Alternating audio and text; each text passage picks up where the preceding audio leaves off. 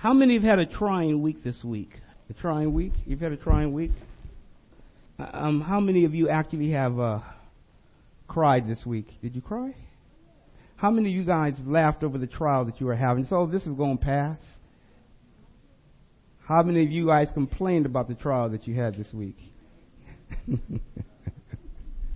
One thing that I know is that trials will let us know what's on the inside of you. Today I'm going to be doing more teaching.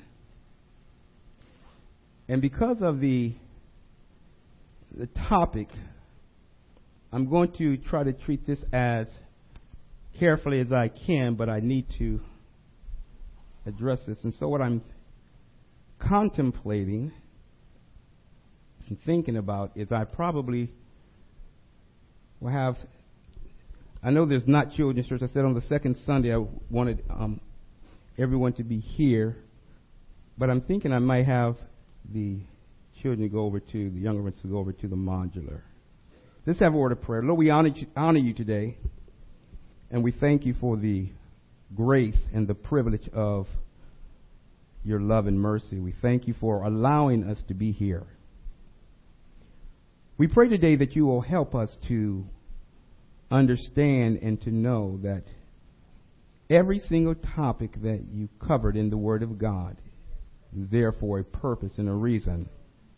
And so we pray that you will help us today as we hear and learn and uh, partake of the Word. Thank you for the worship service thus far.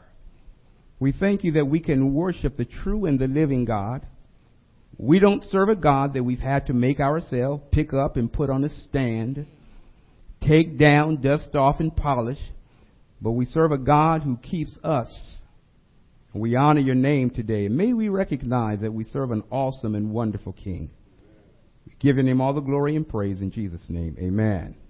So I'm going to ask the children if they would go to the, uh, the modular, the children's church. That would be most wonderful. They're going to set up and. Uh, so I am changing today just because of the topic. Turning your Bibles to the book of Matthew, chapter 5. Matthew chapter 5, chapter 5, verses 27 through 37. I'll begin. As you know, we've been in our study of Jesus on the Mount, Jesus' sermon on the Mount. And the first part of those verses deal with the Beatitudes as we have gone through, and we are working our, our way through these passages. And, and as we go through and have been looking at these passages, this is according to the only sermon, the longest sermon that Christ gave, the most detailed and in all of Christ's teaching, Jesus' teaching, he amazed the crowds that he was not just like the scribes and the Pharisees. Matthew chapter 5, beginning at verse 27, 27 through 37. I'll be reading from the NIV. You have heard that it was said, Do not commit adultery. But I tell you that anyone who looks at a woman lustfully has already committed adultery with her in his heart. If your right eye causes you to sin, gouge it out and throw it away. It is better for you to lose one part of your body than for your whole body to be thrown into hell. And if your right hand causes you to sin, cut it off and throw it away. It is better for your for you to lose one part of your body than for your whole body to go into hell. It has been said anyone who divorces his wife must give her a certificate of divorce. But I tell you that anyone who divorces his wife except for marital unfaithfulness causes her to become an adulteress. And anyone who marries the divorced woman commits adultery. Again, you have heard that it was said to the people long ago, Do not break your oath, but keep the oath you have made to the Lord. But I tell you, do not swear at all, either by heaven, for it is God's throne, or by the earth, for it is his footstool, or by Jerusalem, for it is the city of the great king. And do not swear by your head, for you cannot make even one hair white or black. Simply let your yes be yes and your no, no. Anything else, anything beyond this comes from the evil one. As we continue the Sermon on the Mount, I've entitled this Lust, Divorce, and Vows. I think one of the things in regards to the the sound, I need to get a screen that I'll find for this here that may help with the, the popping. Point number one that we're going to address. I'm calling necessary steps to living in control. Necessary steps to living in control. In 527, Matthew 527, as Jesus begins saying, as he did in 521, you have heard that it has been said. In verse 21 begins this discourse where Jesus takes many of the old or the Old Testament commandments, the Ten Commandments, and he begins to expound deeper on them and the meaning of them. And as he starts and says, You have heard that it has been said, that started in verse 21. Now, as we come to again verse number 27, he says, You have heard that it has been said. But then he says, But this is what I say. And the person who's able to say, This is what I say, is a person who says, I have the authority to be able to not only expound, but to be able to bring the full meaning to what I'm saying to bear. Jesus is about elevating his listeners' understanding. Jesus does not want his listeners to be people that just remain on the ground surface. There's always a, a, a lifting up that Christ wants his people to attain. If you've been a Christian 20 years and you still are standing on first base, something is wrong. In fact, if you are running to first base and you still have not touched the bag, something is wrong. Now, Matt was a good pitcher. He was left handed. In fact, he played for the Seals, if I'm correct, right? Played for Connie's a year or two before me, or older than me. Good pitcher. He knew that when he threw the ball, his ideal was to really strike the person out. But if the person hit the ball, their job in trying to get to first base, Matt's job, if it was hit to him, was try, his job was to try to get that ball to the bag before that person got there. If the ball reached the bag before they did, that person is out. The problem with many people in the church is that they're not even running to the bases. They're not running the first. And those that have got the first have just stopped and said, there's no point in going further. I've got saved. I don't need to learn anything. I'm fine right where I am. Who needs to learn? Who needs to teach? I don't need that. I'm a Christian. All I need to do is be saved, and that's it. Well, if you don't go any further, if you don't learn, if you don't develop what God has placed in you, not only are you going to be left in the dust, you're going to find yourself wondering, how in the world did I get here? I have no idea where I am because you failed to keep up. There are 66 books in this Word of God. And I am still learning things every day. And so for people to say, ah, I'm just saved, that's all that matters, something is wrong. So how are you growing spiritually? Jesus was about teaching his people up on this mountain, the, the disciples and the crowds. He was, he wanted to elevate their living because they had been called to mediocrity mediocrity by the religious leaders. Jesus says, You've heard in the past about this, but this is what I say. So in verse number 27, do not commit adultery. Would you put up on the board, Anisha, Exodus chapter 20, verse 14? Exodus chapter 20. What does verse 14 say? If someone has it, just read it, please. Thou shalt not commit adultery. When Jesus says, But I tell you, as I said, brings in a difference than what the scribes and the Pharisees were teaching. Now, the Pharisees and the scribes were the teachers of the land, and they were teaching and saying that the act of adultery, sex outside of marriage, or sex when a person is married, we're going to go deep, deeper into this and, and laying out some differences. He says that they're saying that the actual act is sin, according to the Old Testament. That is correct. But the problem with that, they said everything else goes, anything in between. There has to be a way to clean up our act when there's been problems and difficulties.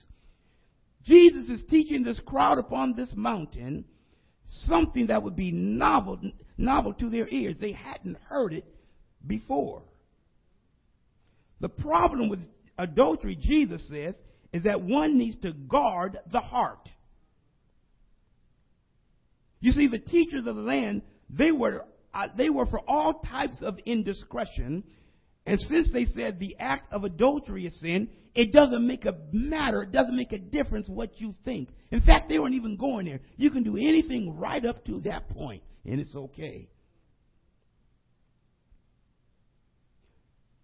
Now, it is one thing to look at a woman and say, man, she looks nice. God, you did a good job. There's nothing wrong with that. But it was the lustfulness of the heart. It was the fact that the, the people wasn't guarding their heart to say, is my thinking in line with the Word of God? That didn't even come up. And so the religious leaders are saying the act itself. But Jesus says that if one looks at a woman lustfully, he has already sinned in his heart. This was a radical departure from what they had been hearing. They hadn't heard this before. Adultery in the heart. And, and then Jesus, as, after he identifies this problem, he, he takes these passages between, between Matthew 5.21 through, I believe, verse 48, and he expounds on these six or so principles and he elevates them to a new level and gives them a meaning that they've never had before.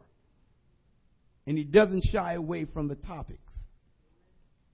If a person looks at a woman lustfully, he's already committed adultery with her in his heart. And then the Bible says here, if your right eye causes you to sin, gouge it out. Now, today, we need to understand that lust has been a problem from the very beginning. Lust is not something new. Lust is not something that's, that just started in our time.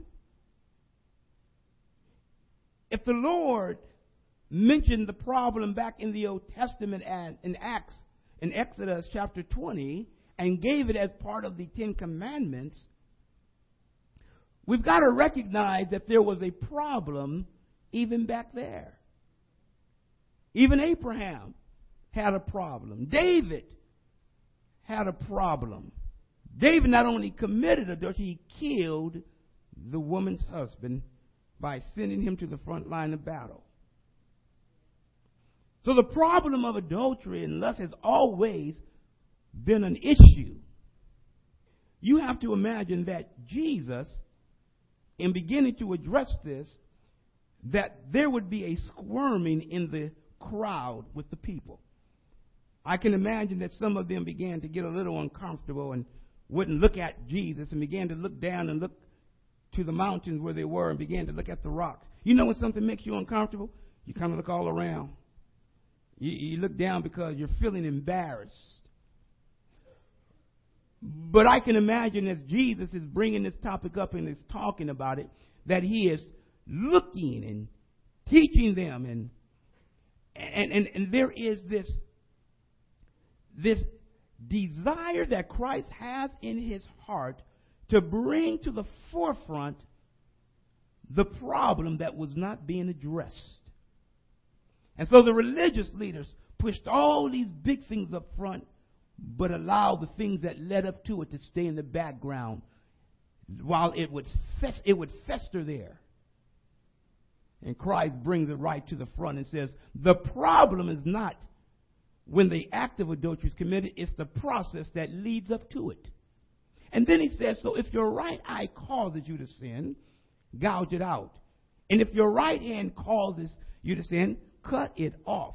It is better for a person to get it, go into heaven without their right arm or main than to be th- tossed into hell with the right eye and are completely whole. Eh, the Bible says, Jesus says it would be better to be maimed. What is Christ saying? Is Christ talking about start cutting our body limbs?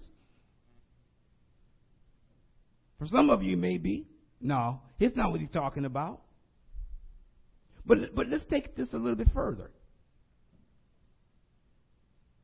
When a person has cancer, or a person has um, diabetes and their leg is not getting the proper blood flow or, or a joint, the, the doctors will say, well, if gangrene, you know, if it, if it comes in, we've got to address it. And what they might do, they may have to cut some appendages or an arm or leg or finger. They may have to begin to cut those areas so that the other parts of the body don't get infected.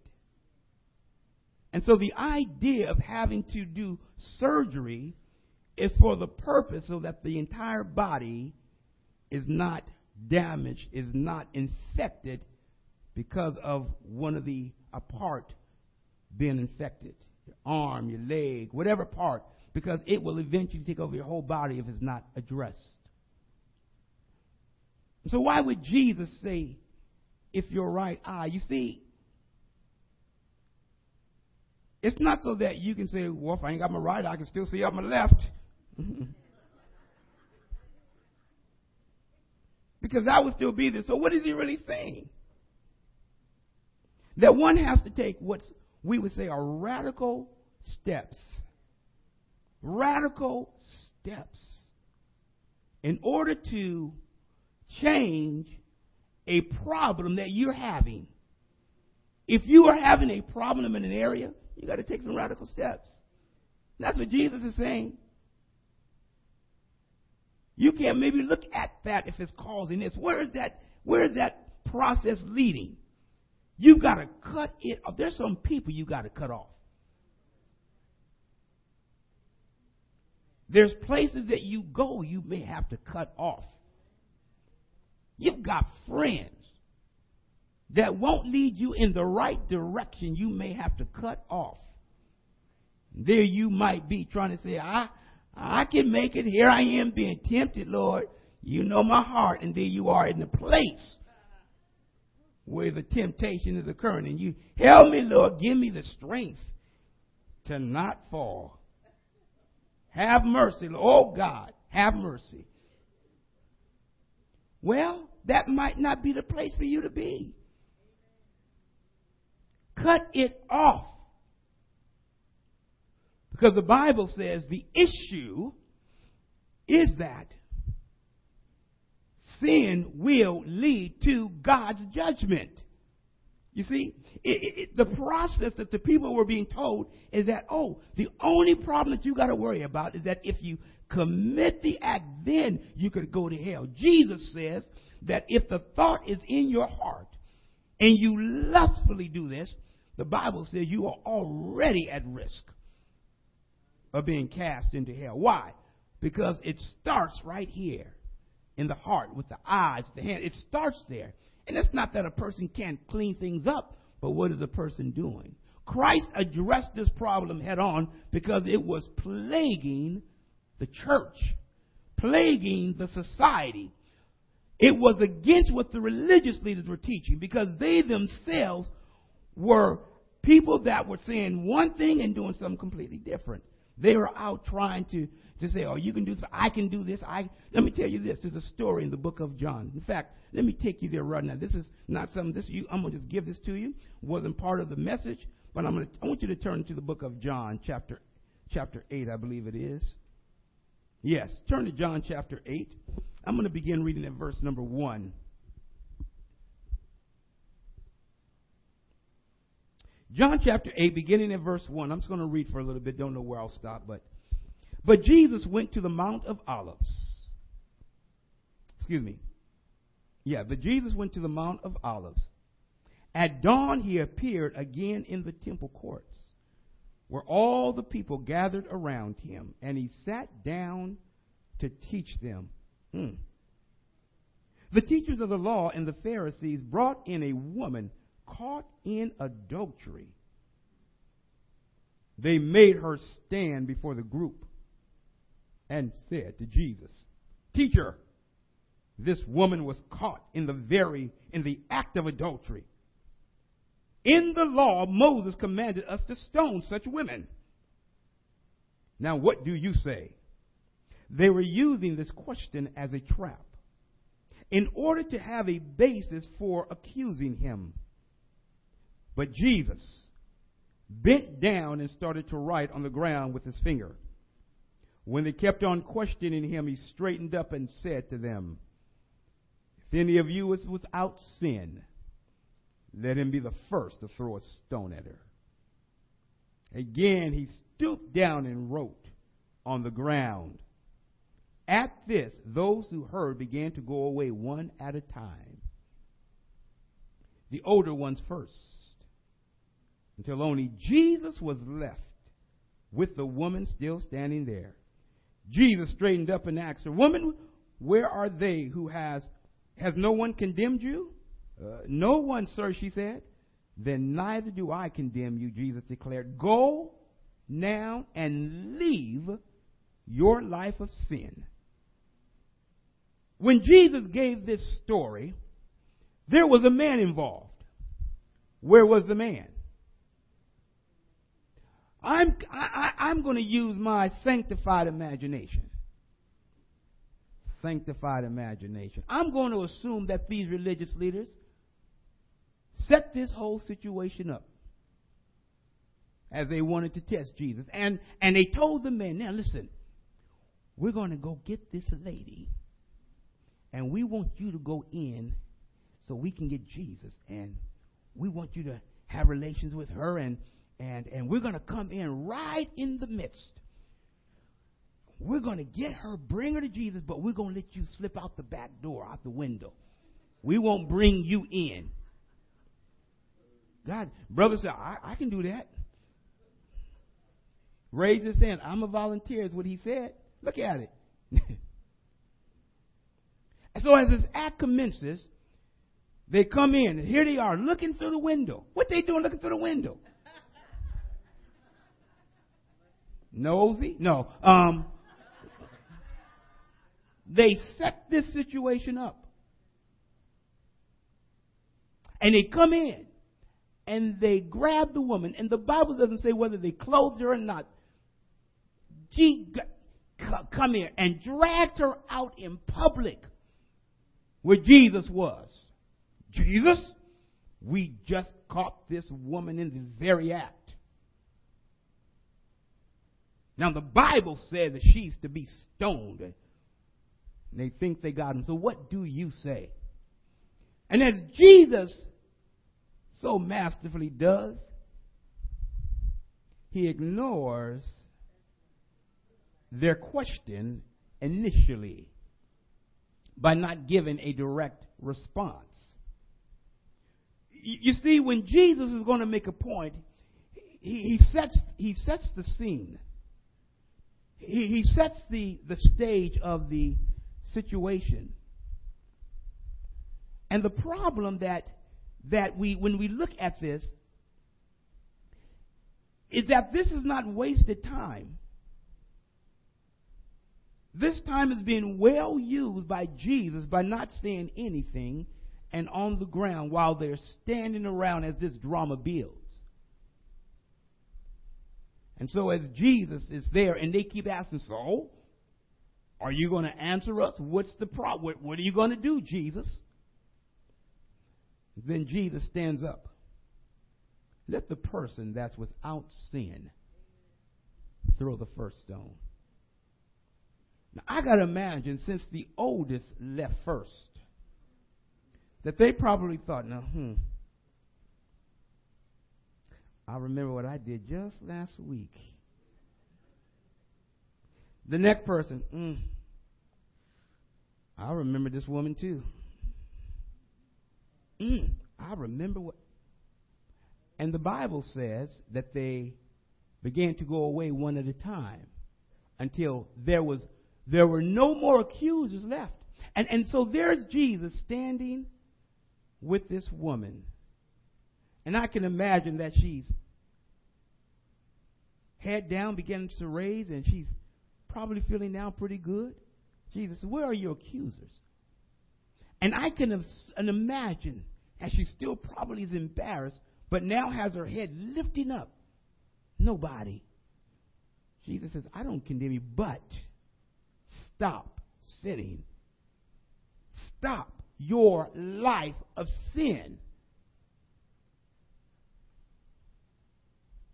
Jesus deals, he, he deals with sin in a compassionate way. And when there are people that are out to get him, he'll expose them. And what's the issue? You see, when the Bible talks about adultery, you see the problem is that adultery required in the Old Testament that both people be stoned. Get this now.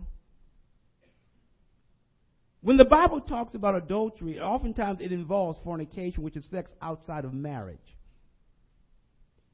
And these men that had brought this woman, many of them may have even been involved in a unfaith uh, in a, in a relationship that involved uh, fornication or adultery. And I can imagine that as some of them were leaving, they're going through their minds was this issue. And the problem for many of them is that they had not even left their life of sin. They let this man go, but he was an example of even them that brought Jesus, brought these men that brought this lady to Jesus. He went along with the situation, but he was part of the problem as well. And so Jesus says that even in the heart, if it begins, there's going to be a problem. You see, the right eye and the right hand were the dominant parts of the body. It was something, it was what people used. They could identify that problem. If your right arm or your right eye is cut off, you would be most handicapped in the sense to where they recognize there's not a whole lot I can do. That is vital to my life. But Jesus says the eye could be the gateway, is the gateway to evil. And one can even use their hands. And so the Lord says, you've got to take drastic measures to do that which doesn't cause you to sin.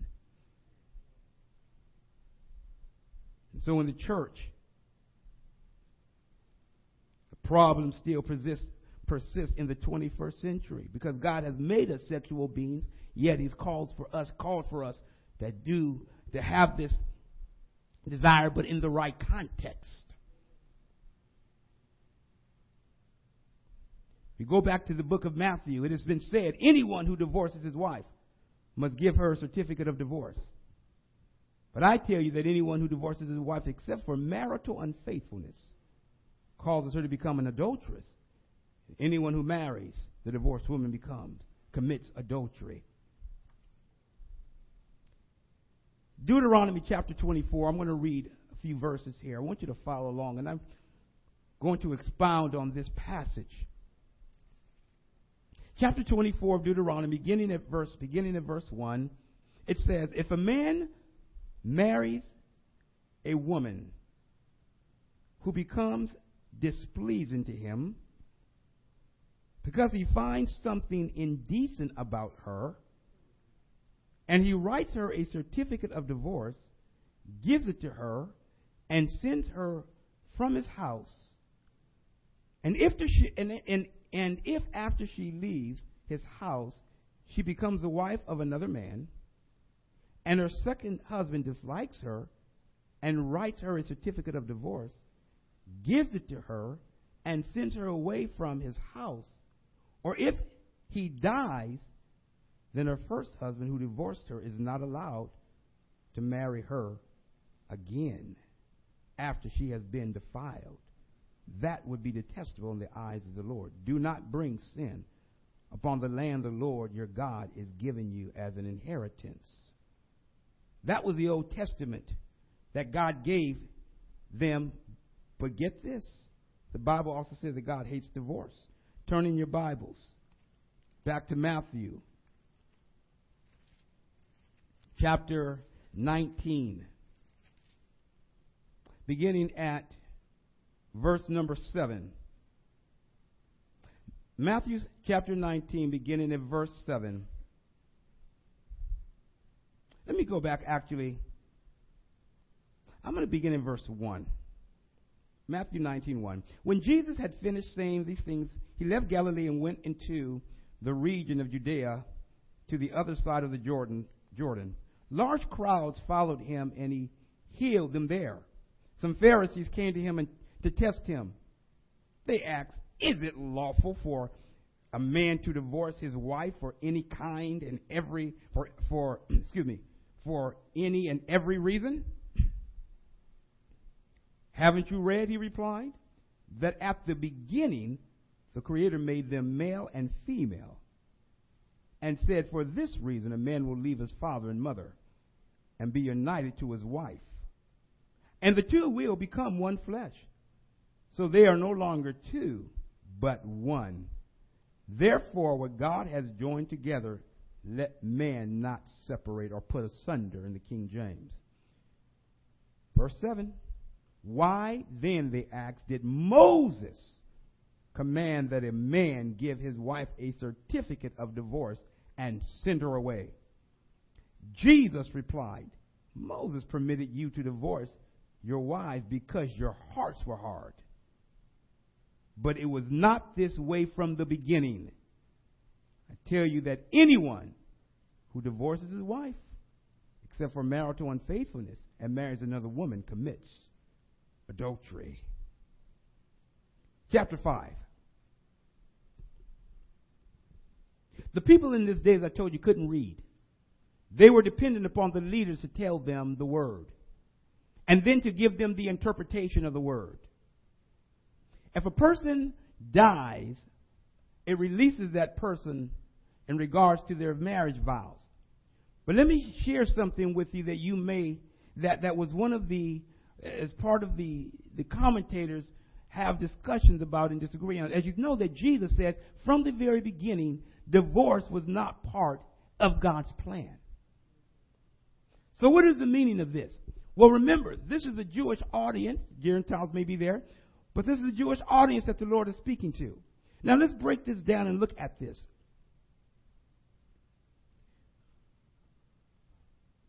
When the Lord brought two people together in the Jewish community, there was what was called the betrothal in the Old Testament. And the espousal, or is to be espoused to a person in the New Testament. In other words, there was what we call dating or courting. Betrothal in the old, it was called. Espousal in the new. And during this time, the woman oftentimes didn't have a whole lot to say. And why is the Bible says the woman? Because the women at that time, based on the culture, they didn't have many rights. And so when Jesus even gives this command, it's actually to protect women. Because when they were divorced, they oftentimes were left out. They were willing to divorce women for anything. I'm tired of her. I see another, there's a pretty woman walking down the street. Bye. I'm going her. That's what they were doing. I, am tired of her. Um, I don't like how you walk no more. Bye. You, you, you, you, the water boiled over in the pot. I'm divorcing you. Bye. Jesus says that Moses permitted because it was such a problem, but God, Jesus says, from the beginning, though it wasn't so, Moses permitted it. If Jesus was there from the beginning, he was the one that gave the command, but from the beginning, it wasn't so. In the Jewish culture, when a man was going to marry a woman, this period called the engagement lasted for a year. During that year, there was no relationship because the woman was still living at her father's house. After the year was over, there was a big celebration as the groom went to the father's house to get his bride. There was a dowment given to the father because not only is the father losing his daughter, he's going to lose her service as a daughter in regards to the support she gave around the house. So often there was an endowment that was given. Now understand this. I'm to before I make this point, I want you to go back and look again at chapter 5 of Matthew. Verse 31. 32, 33. 31, 32 rather. It has been said, anyone who divorces his wife must give her a certificate of divorce. But listen, but I tell you, anyone who divorces his wife except for marital unfaithfulness causes her to become an adulteress, and anyone who marries the divorced woman. You see, when the woman was away from the husband, even that was called, considered to be a marriage. In other words, it had, the only way to be separated was that there had to be a divorce. A certificate of divorce had to be given even in the betrothal period even though they had never come together as a couple yet. They have not they had not consummated the marriage. If by chance the woman, even the man, if they had a relationship during that year, it was called fornication. The husband could then divorce his wife by still giving a certificate of divorce because she broke the vow during the betrothal or the espousal period. You see, committing adultery meant death. Fornication, in this particular sense, would require the husband to divorce. It could mean death, but get this. Remember when Jesus was born? What Joseph was planning to do? He heard that Mary was pregnant and the Bible says he had in mind to try to divorce her privately. Because during that betrothal period, he said, Mary has been having a relationship with somebody else, and I know it ain't mine. But the angel came to him and says, Don't be afraid to take Mary as your wife, because what has been done is of the Holy Spirit. It was that year period while they were waiting to be married that Joseph said, How can I do this? To own, to also honor and keep Mary, to, to, to help her and not to bring disgrace. Now, keep that point in mind. I'm not going to even be able to get to my next point today. Now go back to the book of John. I want to point something out. Wasn't even planning to go back here, but this is Go back to John chapter 8. I want to show something to you if I can find it quickly. Okay. I want you to look at chapter 8. I'm going to begin reading at verse 31 and then bring this portion to a conclusion. I'm not going to get to the vow today. Acts, uh, John, excuse me, chapter 8, beginning in verse 31. To the Jews who had believed him, Jesus said, if you hold to my teaching, you are really my disciples. Then you will know the truth, and the truth will set you free. They answered him, We are Abraham's descendants, and have never been slaves of anyone. How can you say that we shall be set free? Jesus replied, I tell you the truth. Everyone who sins is a slave to sin. Now, a slave has no permanent place in the family, but a son belongs to it forever. So if the son sets you free, you will be free indeed. I know that you are Abraham's descendants, yet you are ready to kill me because you have no room for my word. I am telling you what I have seen in the Father's presence. And you do what you have heard from your father. Now pay attention to this. Abraham is our father, they answered. Jesus says to them, Now, if you are Abraham's children, said Jesus, then you would do the things Abraham did. As it is, you are determined to kill me, a man who has told you the truth that I heard from God. Abraham did not do such things. You are doing the things your own father does. We are not illegitimate children. They protested. The only father we have is God Himself. We are not illegitimate children. You see, this is a slap in Jesus' face.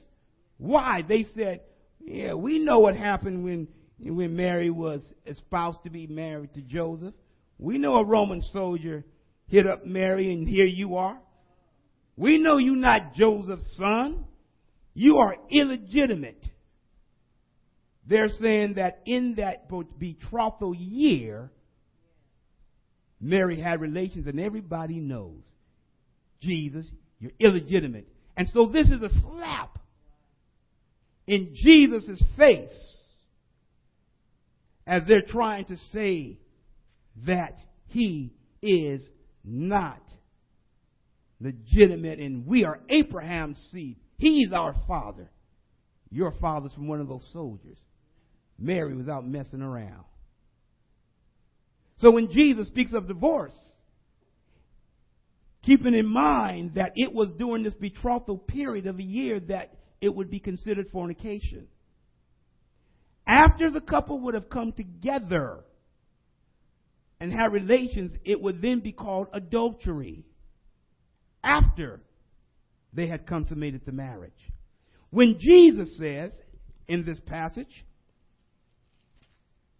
it has been said, anyone who divorces his wife, back to Matthew, must give her a certificate of divorce. Now that's what you've heard. He said, now this is what you've heard. And hear Jesus. But I tell you that anyone who divorces his wife except for marital unfaithfulness. What is Jesus saying? He is saying it was during that period of that year engagement causes her to become an adulteress. And anyone who marries the divorced woman commits adultery. So after that time period of the year and they come together, anyone after they become married and the couple commit, consummates, and anything else that leads to divorce besides that, Jesus says was sin. But ultimately, actually, the Lord never approved of divorce. You see, even sexual relations outside the marriage, that does not mean that divorce was to happen because it was never in God's plan. God says He hates divorce.